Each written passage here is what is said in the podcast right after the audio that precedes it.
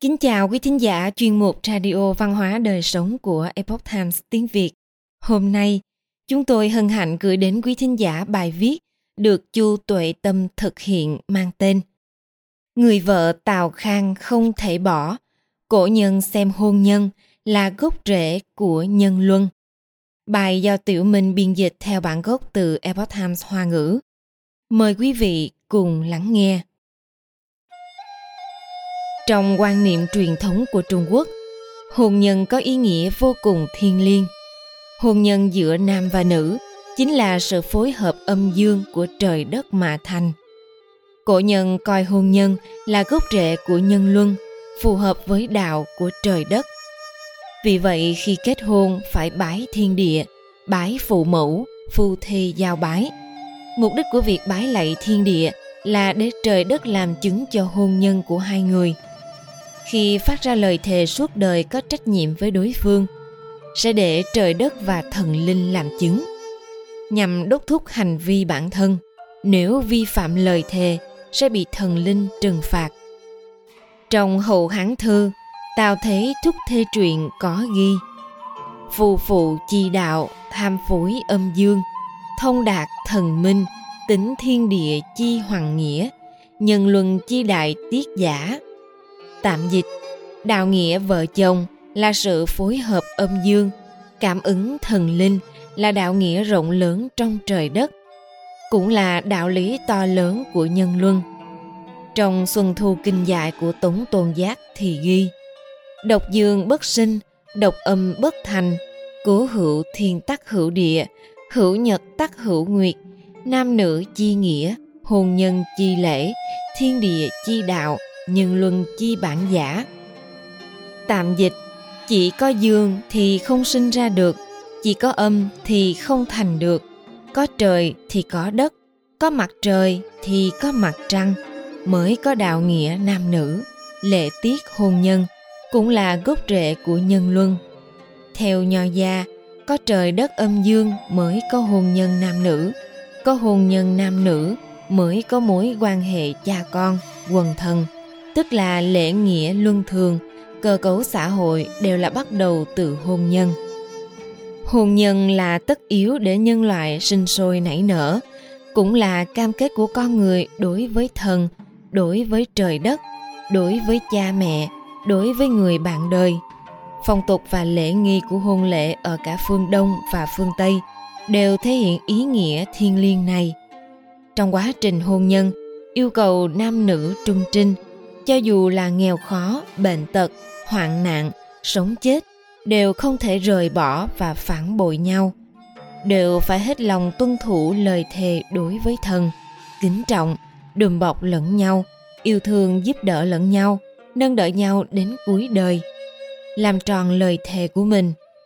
Ở trung quốc cổ đại, kết hôn là chuyện cả đời, bởi vì có người thời ấy tin rằng vứt bỏ và phản bội lời thề ước thì sẽ gặp báo ứng. Người vợ Tào Khang không thể bỏ. Đại văn hào Tô Đông Pha thời Tống từng nói, Cư phú quý giả bất dịch Tào Khang Tạm dịch, Ở vào cảnh giàu sang không thay đổi Tào Khang Tào Khang ở đây chính là chỉ người vợ Tào Khang chi thê, được dùng để chỉ người vợ là bắt nguồn từ hậu hán thư. Thần văn bần tiện chi tri bất khả phong, tào khang chi thê bất hạ đường. Tạm dịch, thần từng nghe rằng, người bạn thuở nghèo hèn thì không thể quên. Người vợ thời cám hèm thì không thể đưa xuống nhà dưới, tức hắc hủi phụ bạc. Đây chính là câu chuyện giữa quan vũ đế thời đông hán với vị đại thần tống hoàng của ông. Tống hoàng sinh ra vào thế kỷ thứ nhất trước công nguyên, niên đại 40, tự trọng tử là danh thần thời kỳ đầu của nhà Đông Hán. Ông không chỉ nổi tiếng về khí tiết thanh liêm, uy đức, mà ứng xử trong mối quan hệ vợ chồng cũng nổi tiếng thủy chung lưu truyền hậu thế. Sau khi hãn quan vũ đế lên ngôi, Tống Hoàng được phong làm Thái Trung Đại Phu, sau đó lại làm Đại Tư Không – Tống Hoàng làm quan thanh liêm, thẳng thắn chính trực can gián, được quan vũ đế trọng dụng, về sau được phong làm tuyên bình hầu. Vào năm trượng phu của Hồ Dương công chúa, chị gái của quan vũ đế qua đời. Quan vũ đế muốn dò xét tâm ý của tỷ tỷ, nên đàm luận với nàng về các quần thần. Công chúa nói, Tống Hoàng dáng vẻ trang nghiêm, phẩm đức và tài trí đều tốt. Đại thần trong triều không ai có thể sánh bằng. Quan Vũ Đế nói, để ta nghĩ biện pháp giải quyết. Sau đó, quan Vũ Đế triệu kiến Tống Hoàng, đồng thời đế Hồ Dương Công Chúa ngồi phía sau bình phong. Quan Vũ Đế nói với Tống Hoàng rằng, tục ngữ nói, người tôn quý thì sẽ đổi bạn, giàu sang thì sẽ đổi vợ, đây là lẽ thường tình của con người sao tống hoàng nói thần văn bần tiện chi tri bất khả vong tào khang chi thê bất hạ đường. Ý nói là, bạn bè kết giao khi nghèo khó hoạn nạn thì không thể quên. Người vợ cùng chung hoạn nạn với mình thì không thể ruồng bỏ. Thế là quan vũ đế đành phải thôi. Tào khang là thức ăn thô mà người nghèo dùng để ăn đỡ đói, nên tào khang chi thê được người đời dùng để ví von với người vợ cùng chung hoạn nạn lúc nghèo khó. Cũng có thể gọi là tào khang người vợ tào khang. Yến anh phú quý vẫn không đổi vợ. Yến anh còn có tên khác là yến tử là nhà tư tưởng nhà ngoại giao nổi tiếng thời xuân thu. Vào thời tề cảnh công nắm quyền yến Tử rất được cảnh công coi trọng. Một hôm, Tề Cảnh Công đến nhà Yến Tử làm khách. Khi đã uống đến thỏa thuê, thì vừa lúc Cảnh Công nhìn thấy thê tử của Yến Tử, bèn hỏi Yến Tử. Vị vừa rồi là thê tử của tiên sinh ư? Yến Tử đáp, đúng thế.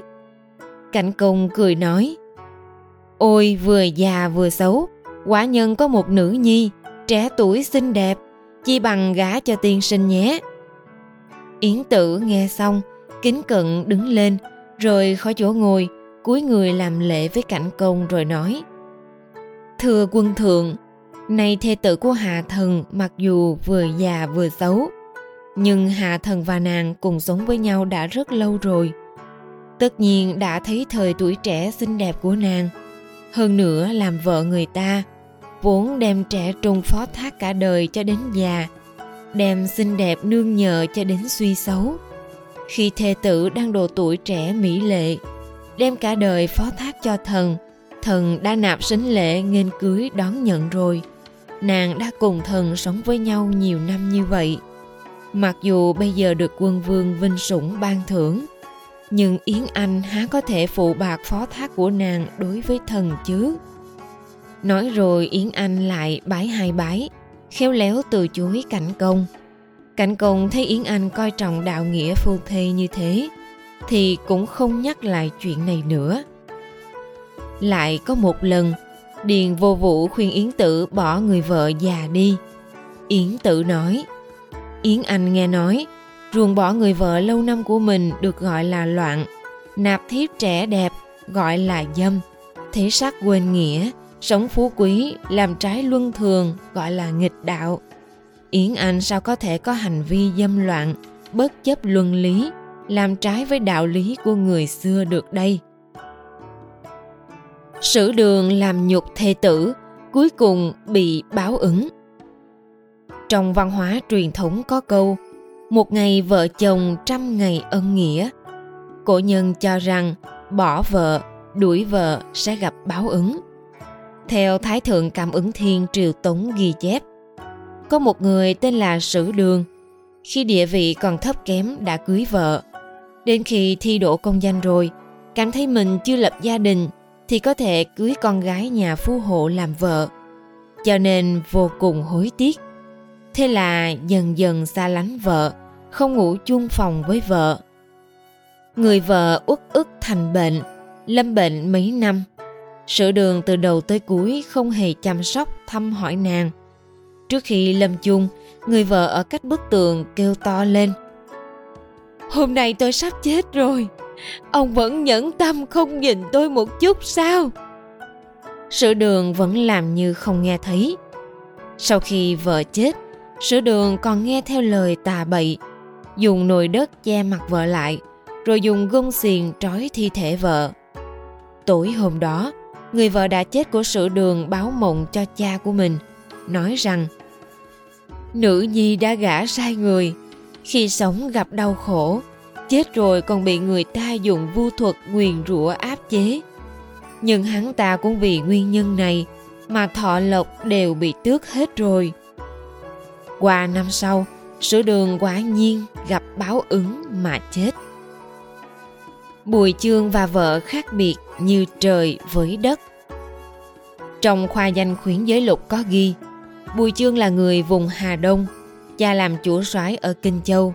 Từng có một vị thần tăng tên là Đàm Chiếu tiên đoán địa vị danh vọng của Bùi chương sẽ cao hơn cha của mình. Khi Bùi chương còn niên thiếu đã cưới Lý Thị làm vợ. Về sau đến Thái Nguyên nhận chức, ruồng bỏ vợ ở Lạc Trung. Còn mình thì tìm niềm vui mới. Lý Thị tự thấy bạc mệnh, sống đàm bạc áo vải ăn chay, mỗi ngày không ngừng niệm Phật đọc kinh. Mười năm trôi qua, Bùi Trường lại gặp được thần tăng Đàm Chiếu.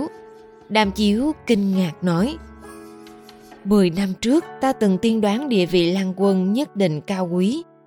Nhưng bây giờ toàn bộ đã bị tước bỏ hết rồi. Tại sao vậy? Bùi trường không thể giấu giếm, nói ra hết. Đàm chiếu nói, Linh hồn của phu nhân đã lên trên trời rồi, còn anh, không lâu nữa, e là sẽ có đại nạn. Chưa quá 10 ngày, Bùi Chương bị thuộc hạ của mình mổ bụng trong bồn tắm, ngũ tạng bị lấy ra ngoài hết.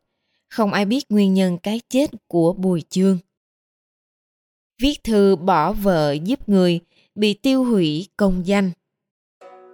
Trong cuốn Bắc Đồng viên bút lục sơ biên của Lương Cung Thần Triều Thanh có ghi Vào Triều Thanh ở vùng Ninh Ba, có một người tên là Cát Quán Sát. Thời còn đi học, mỗi lần đến trường khi đi qua ngôi miếu ven đường thì đều vái chào một cái rồi đi.